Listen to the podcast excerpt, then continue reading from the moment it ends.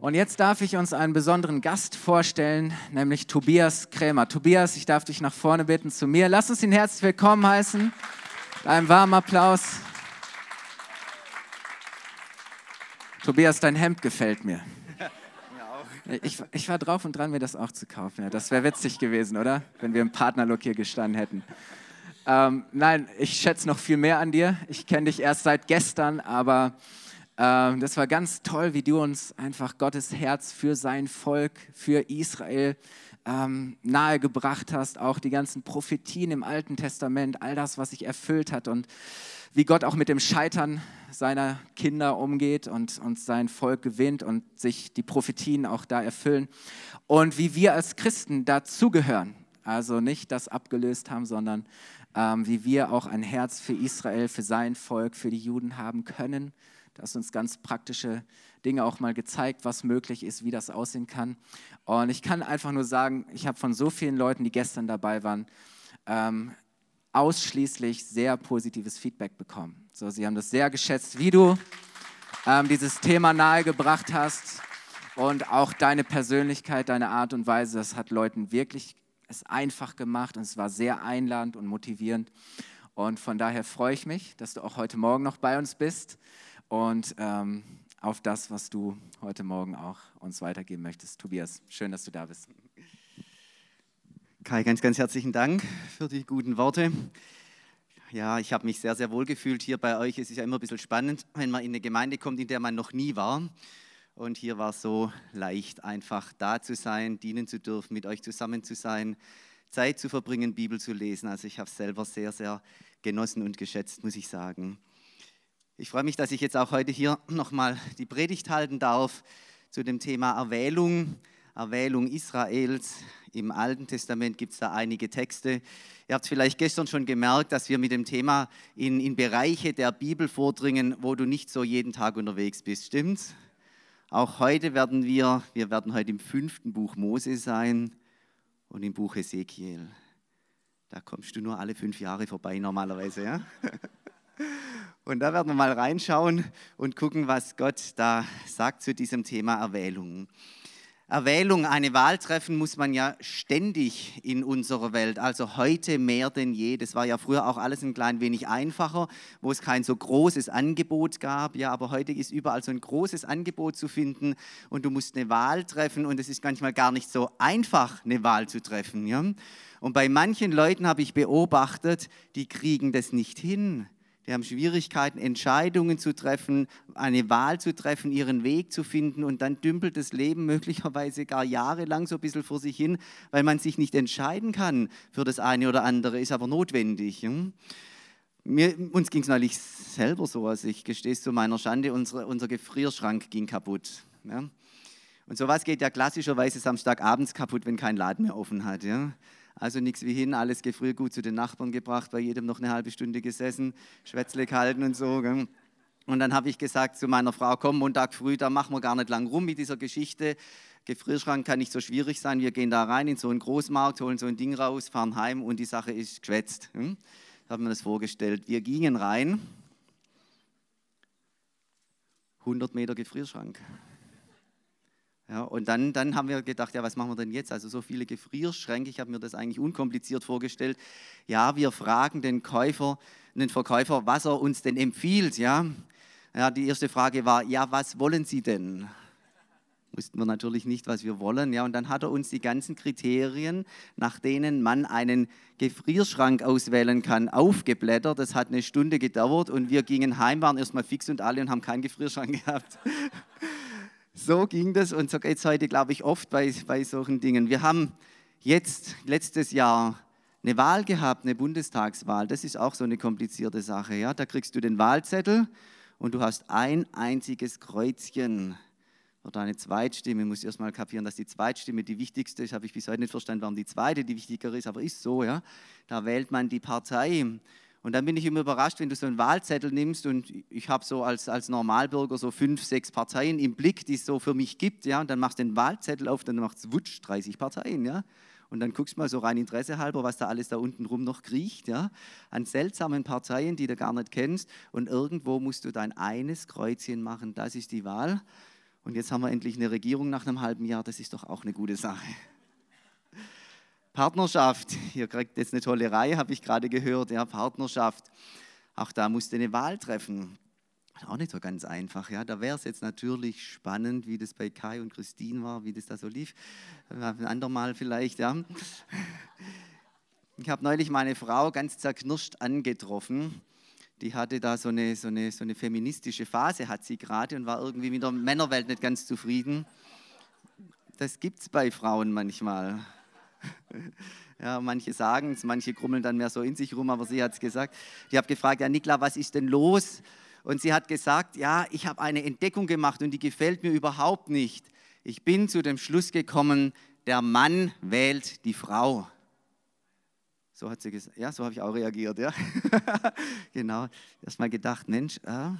Und sie hat mir das dann ganz genau erklärt, also das läuft ja so, du bist eine normale Frau, denkst nichts Gutes und nichts Böses und dann kommt ein Mann, interessiert sich für dich. Und wenn der sich einigermaßen geschickt anstellt, sagt meine Frau, ja,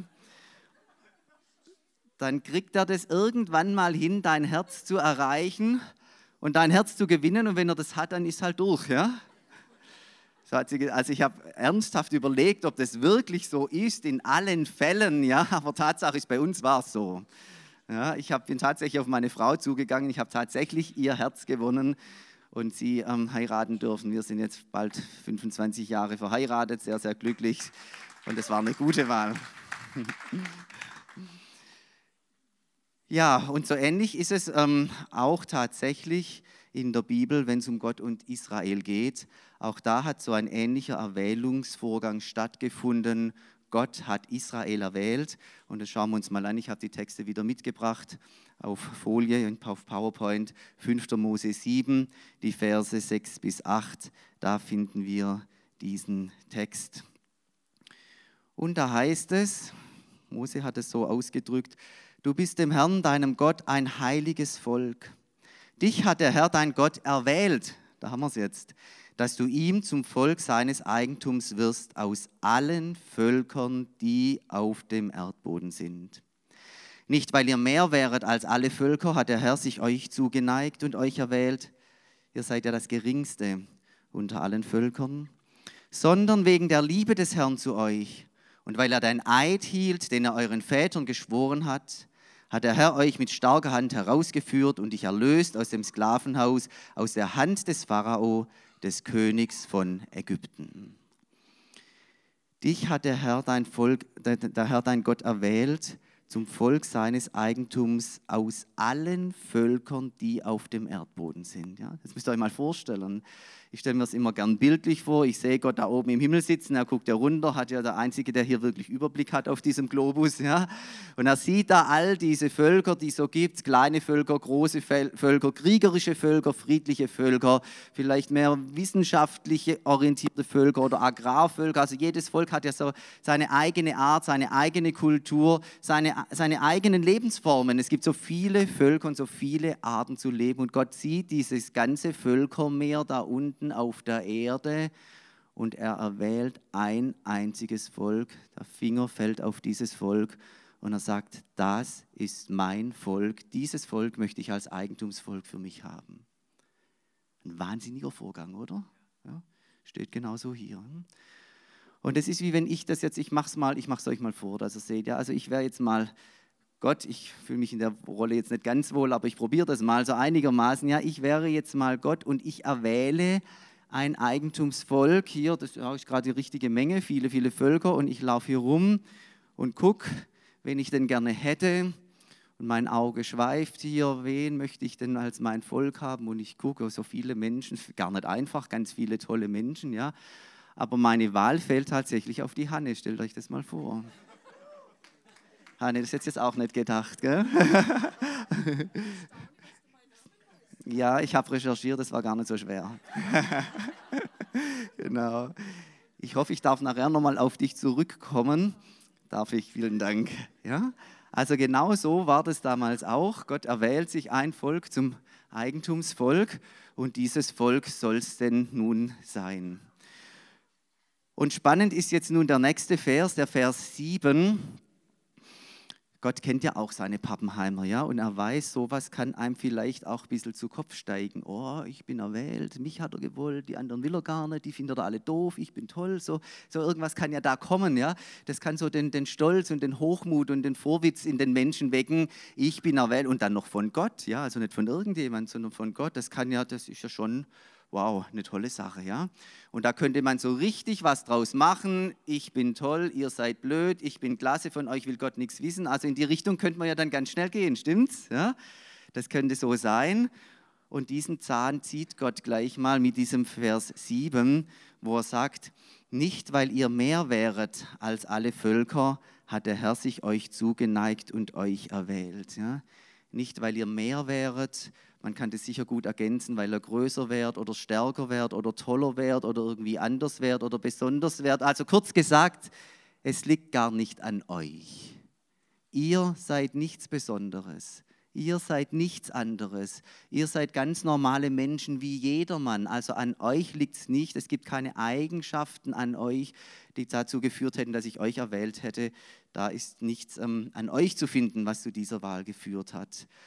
Und dann geht es ja sogar noch ein kleines Stückel weiter, ja, wo Gott dann so richtig nochmal erdet, hier in der zweiten Hälfte dieses Verses. Ihr seid ja das Geringste unter allen Völkern. Das klingt jetzt schon irgendwie ganz anders. Ja? Ihr seid ja das Geringste unter allen Völkern. Also hier wird es wirklich klar, es liegt nicht an euch, dass diese Wahl an euch auf euch fiel. Das will Gott ganz klar sagen, ja? Also zunächst mal dieses Herausgehobensein, was es ja schon ist, Erwähltsein von Gott. Gott erwählt Israel, hebt es heraus aus allen Völkern, die auf dem Erdboden sind. Das steht ja wirklich so da, ja? Aus allen Völkern dieses eine erwählt, aber gleich danach nachgeschoben. Aber Leute, es liegt nicht an euch, es ist nicht etwas an euch, was zu dieser Wahl geführt hat. Die Gründe sind ganz, ganz andere. Und jetzt will man natürlich wissen, ja, warum denn eigentlich? Ja, das ist ja immer so eine schwierige Sache. Warum denn eigentlich hat Gott Israel erwählt? Und auch das sagt er, Vers 8, mit Sondern eingeleitet. Und da finden wir jetzt die Gründe, die Gott selber nennt, warum seine Wahl ausgerechnet auf Israel fiel. Sondern wegen der Liebe des Herrn zu euch, das ist der erste Grund. Und weil er den Eid hielt, den er euren Vätern geschworen hat, das ist der zweite Grund, fiel die Wahl auf Israel und daraufhin hat er Israel aus Ägypten herausgeführt, um es in das gelobte Land zu führen und zu seinem freien und guten Eigentumsvolk, zu einer heiligen Nation zu machen. Das ist der Plan. Jetzt finde ich spannend, dass es ausgerechnet diese zwei Gründe sind. Die sind nämlich sehr, sehr unterschiedlich gelagert. Der erste Grund, wegen der Liebe des Herrn zu euch. Das ist vielleicht mehr was für die Frauen, ja. Also da ist ein ganz emotionales Moment drin. Gott hat sich, ich sage es mal ein bisschen einfacher, in Israel verguckt, in Israel verliebt. Da ist irgendwie Emotion, ist Schwingung reingekommen. Und wisst ihr, sowas kann man immer gar nicht erklären, ja. Es ist auch ja, wenn Ehepaare zusammenkommen, wenn man sich in jemand verliebt, das ist ja gar nicht richtig erklärbar. Man kann zwar sagen, was einem an der anderen Person gefällt, aber warum man sich jetzt gleich verliebt hat, das ist nochmal irgendwie eine ganz andere Kategorie, das weiß man gar nicht so richtig. Da gibt es keinen rechten Grund, da kann man auch nicht mehr dahinter zurückfragen. Das ist einfach geschehen, ja. Und hier kommt einfach das Herz Gottes mit rein, da fiel seine Liebe einfach auf dieses Volk. Das muss man nicht erklären, das kann man nicht erklären, das war einfach so gewesen, das darf man einfach mal so nehmen. Seid ihr da? Ja? Einfach mal so nehmen, dass Gott auch ganz stark mit Herz und mit Gefühl arbeitet. Und dann gibt es aber noch eine andere Seite, und weil er den Eid hielt, den er euren Vätern geschworen hat. Jetzt sind wir auf einer ganz anderen Ebene. Jetzt sind wir fast schon auf einer juristischen Ebene. Ja? Jetzt sind wir auf einer Vertrags-, auf einer Versprechensebene. Gott hat sein Wort gegeben. Gott hat einen Eid gegeben. Abraham, Isaak und Jakob hat er gesagt, eure Nachkommen, die sollen mein Volk sein. Das ist versprochen. Und jetzt sind wir vielleicht auf der Männerebene, ein Mann, ein Wort oder so irgendwas. Ja? Versprochen ist versprochen und wird nicht gebrochen. Das Versprechen gilt. Jetzt haben wir die zwei Punkte, ein Versprechen Gottes an die Väter, eure Nachkommen sollen mein Volk sein, versprochen in die Hand hinein, das wird so sein, hier habt ihr meine Zusage. Und auf der anderen Seite das Herz Gottes, die Liebe Gottes, die einfach wach wird Israel gegenüber. Beides schwingt hier ineinander rein und beides hat so seine ganz, ganz eigene Bedeutung. Und so haben wir hier doch eine ganz wunderbare Erläuterung, wie es zu dieser Erwählung Israels kam. Aus allen Völkern, die auf Erdboden sind, hat Gott Israel erwählt, nach oben gehoben, aber nicht, weil etwas Besonderes an Israel wäre, sondern weil etwas Besonderes an Gott ist. Weil er Liebe zu diesem Volk entwickelt hat und weil er ein Versprechen einlösen möchte, das er Jahrhunderte vorher gegeben hat. So ist unser Gott. Amen. Wollen wir ihm mal einen Applaus geben? Ja. Wunderbarer Gott.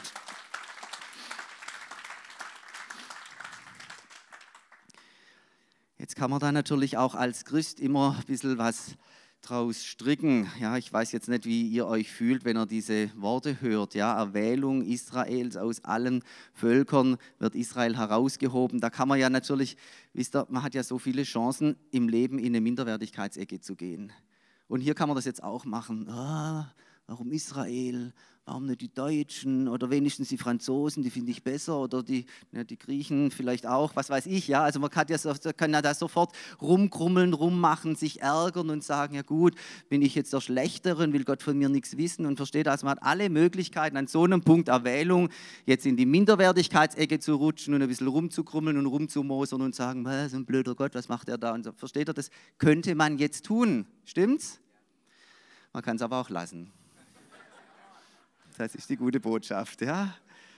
Müssen wir nicht tun, sollten wir nicht tun, brauchen wir nicht zu tun. Und es geht ja sogar weiter. Wir wissen ja, dass wir genauso dazugekommen sind, genauso willkommen sind, auch erwählt wurden, dann aber nicht eben als Nation, als Volk, sondern aus den vielen Nationen heraus.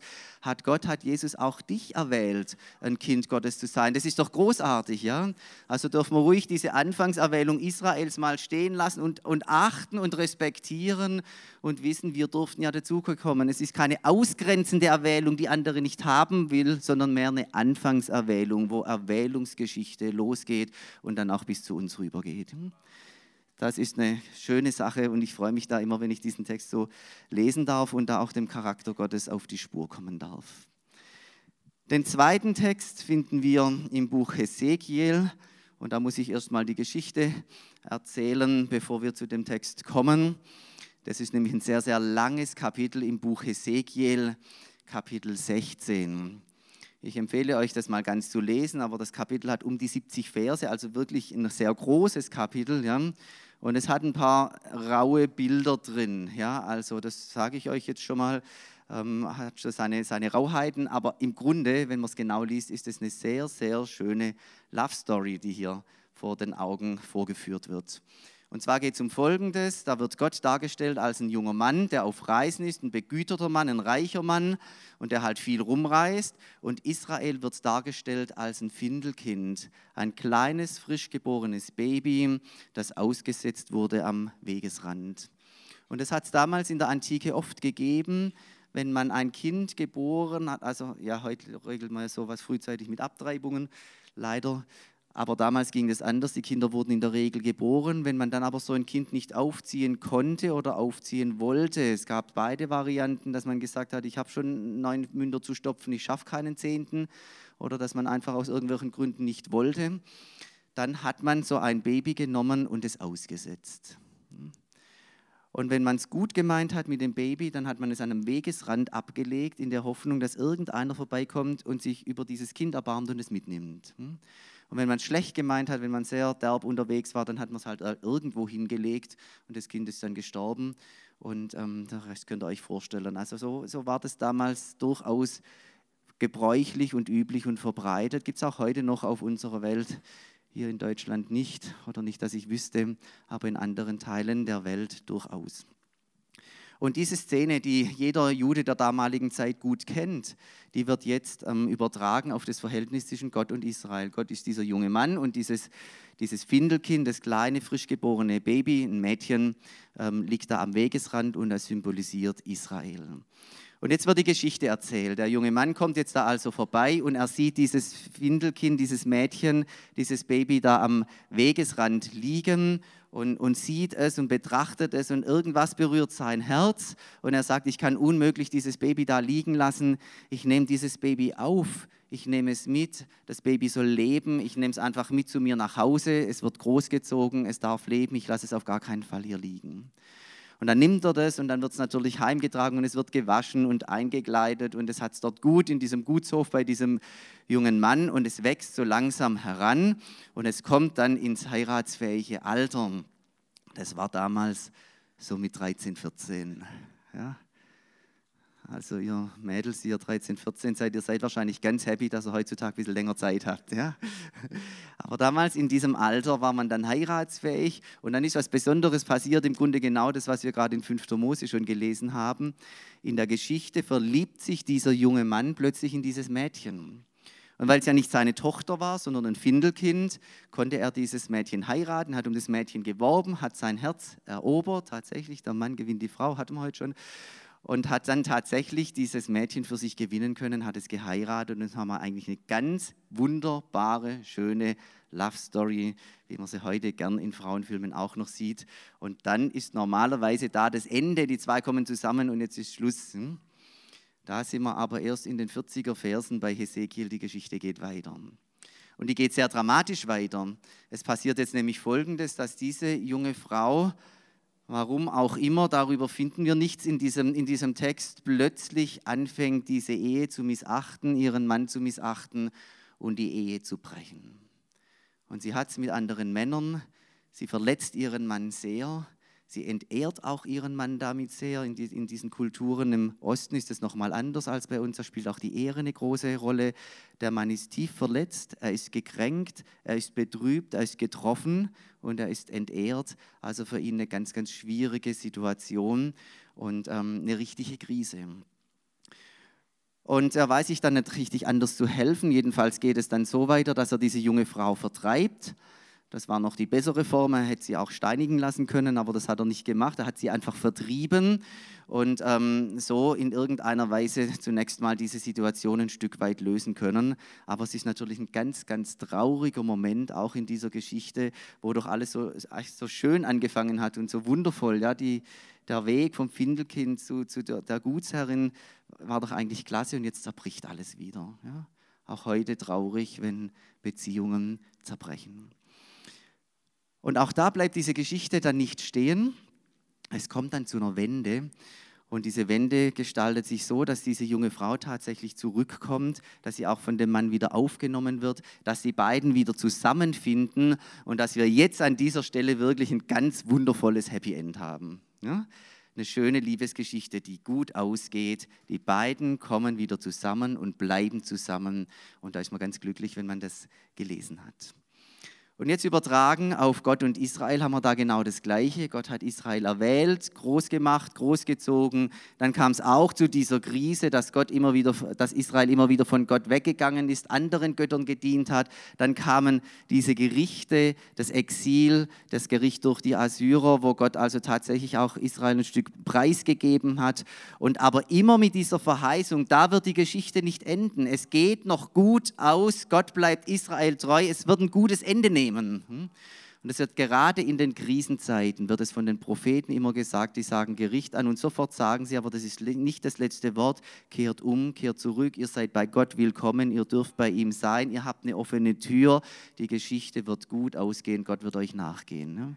Das ist für mich immer wieder sehr bewegend, dass Gott so ist, wie es auch Kai heute schon gesagt hat, mit der Treue Gottes, ja, dass wir so einen treuen Gott haben.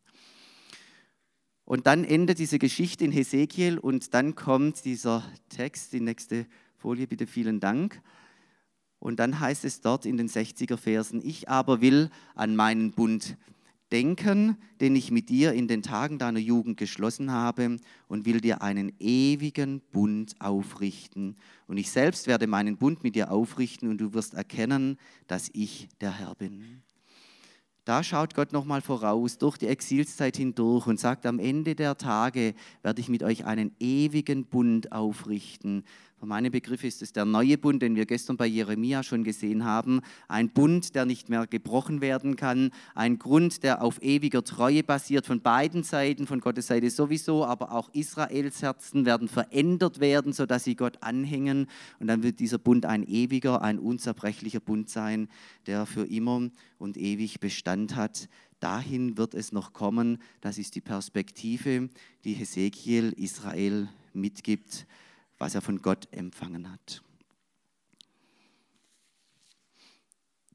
Das ist eine sehr starke Geschichte und eine sehr starke Aussage und weist in die Zeit, in der wir heute sind oder sogar noch darüber hinaus. Darauf warten wir noch, dass dieser neue Bund aufgerichtet wird und von Israel auch eingegangen wird und Israel und Gott auf ewig zusammenkommen, natürlich durch den Messias Jesus. Das ist aus neutestamentlicher Sicht dann ganz klar. Jetzt haben manche gesagt, dass diese Erwählung ein Ende hat. Das ist natürlich von diesen Texten her schon gar nicht möglich und trotzdem kam das in manchen christlichen Köpfen auf. Und deshalb noch einen kleinen Blick in den Römerbrief, dass wir noch im Neuen Testament landen, die Linie auch dahin weiterführen, an der Stelle, wo wir gestern schon waren. Deswegen halte ich es ganz kurz, Römer 11, 28, da heißt es, hinsichtlich des Evangeliums sind sie zwar Feinde um euretwillen, hinsichtlich der Erwählung aber, ja, jetzt sind wir genau an diesem Erwählungspunkt, wo wir jetzt schon 5. Mose und Hesekiel gelesen haben, hinsichtlich der Erwählung aber, Geliebte um der Väter willen.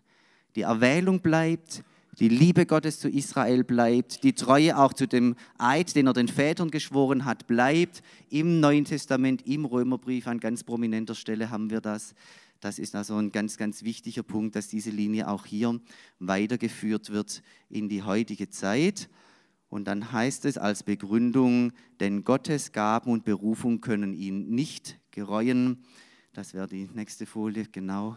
Gottes Gaben, also in dem Fall die Erwählungsgabe, die Berufung, die Bestimmung Israels, sein Eigentumsvolk zu sein. Er bereut es nicht, er bleibt bei dem Kurs, den er von Abrahams Zeiten her schon eingeschlagen hat. Seid ihr da? Dabei bleibt es. Jetzt, was bedeutet das für uns? Das möchte ich euch gerne noch ein bisschen zeigen. Ich habe ja meine Wahl schon getroffen. Hanne, bist du bereit? Hanne, ich würde dich jetzt mal nach vorne bitten. Du musst dir keine Sorgen machen, du musst gar nichts tun. Ja, es reicht, wenn du mit mir nach vorne gehst. Wenn du gut aussiehst und nicht lächelst, mehr brauchen wir gar nicht. Jawohl, gehen wir hier durch. Ja, also ich habe die Hanne erwählt.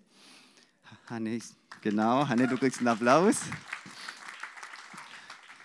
Und wir sind miteinander durchs Leben gegangen. Ja, von Abrahams Zeiten war schon klar, Israel soll es sein. Also Hanne steht jetzt für Israel. Und wir gehen jetzt miteinander durchs Leben. So manche Krise ging da auch einher. Das haben wir jetzt gerade alles schon gehabt. Ja. Aber die Treue bleibt, die Liebe bleibt, da mache ich überhaupt gar keinen Unterschied.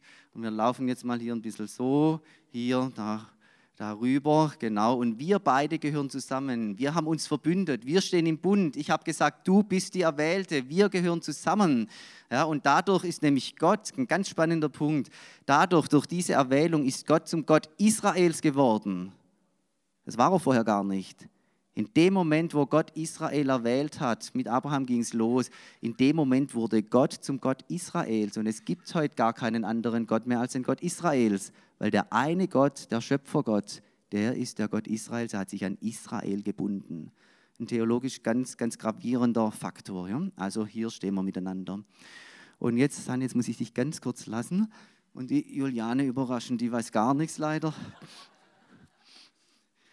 Juliane, wir kennen uns, mit dir kann ich es machen. Komm doch bitte kurz mit. Jetzt sind wir 2000 Jahre später und da kommen ein paar Leute dazu. Darfst hier ganz kurz stehen? Nee, das ist ein bisschen anders. Darfst hier kurz stehen bleiben? Und jetzt kommt 2000 Jahre später, kommt die Gemeinde Jesu dazu. Ja? Juliane, du darfst jetzt mal die Gemeinde Jesu sein. Und die Gemeinde liebe ich als Gott natürlich auch, ja? Weil sie ist die Braut meines Sohnes, so sage ich jetzt mal. Und sie kommt jetzt mit dazu. hier kurz bleiben, jetzt muss ich Regie führen. Ich bin aber hier verbündet mit der Hanne, ja? Das haben wir kapiert. Da stehen wir jetzt und jetzt kommt die Gemeinde Jesu hinzu. Juliane, komm mal bitte zu uns, aber halt langsam, Millionen Menschen, 2 Jahrtausende, es geht nicht ganz so schnell, ja, so ist es ganz hervorragend.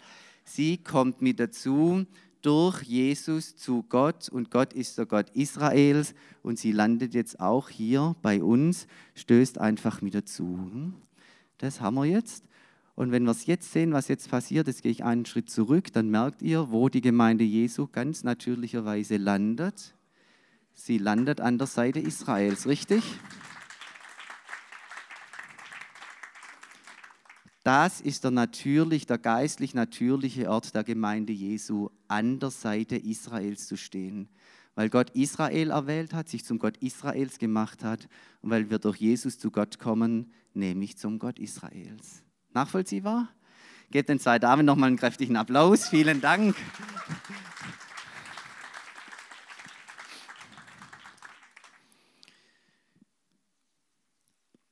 Und nach dem, was ich entdeckt habe im Laufe der Jahre zum Thema Israel, ich forsche da schon ganz lange, bin ich zu dem Schluss gekommen, dass es für uns als Christenheit in eminent wichtiger Punkt ist, dass wir diese Zusammenhänge nicht übergehen, sondern dass wir auch die Erwählung und die Berufung Israels festmachen. Das heißt ja im 1. Petrusbrief auch für uns als Christen, aber es gibt auch eine Erwählung, eine Berufung Israels, die wir festmachen dürfen, die wir festmachen sollten, wo wir einen Auftrag haben, zu sagen, wir erkennen diese Erwählung an, wir glauben an diese Erwählung Gottes, wir wissen, dass Israel dieses auserwählte Volk ist, nicht weil an Israel etwas Besonderes wäre, sondern weil da die Liebe Gottes draufgefallen ist, weil es einen Eid gegeben hat, den Gott eingegangen ist, weil er sich selber zu diesem Gott Israels gemacht hat.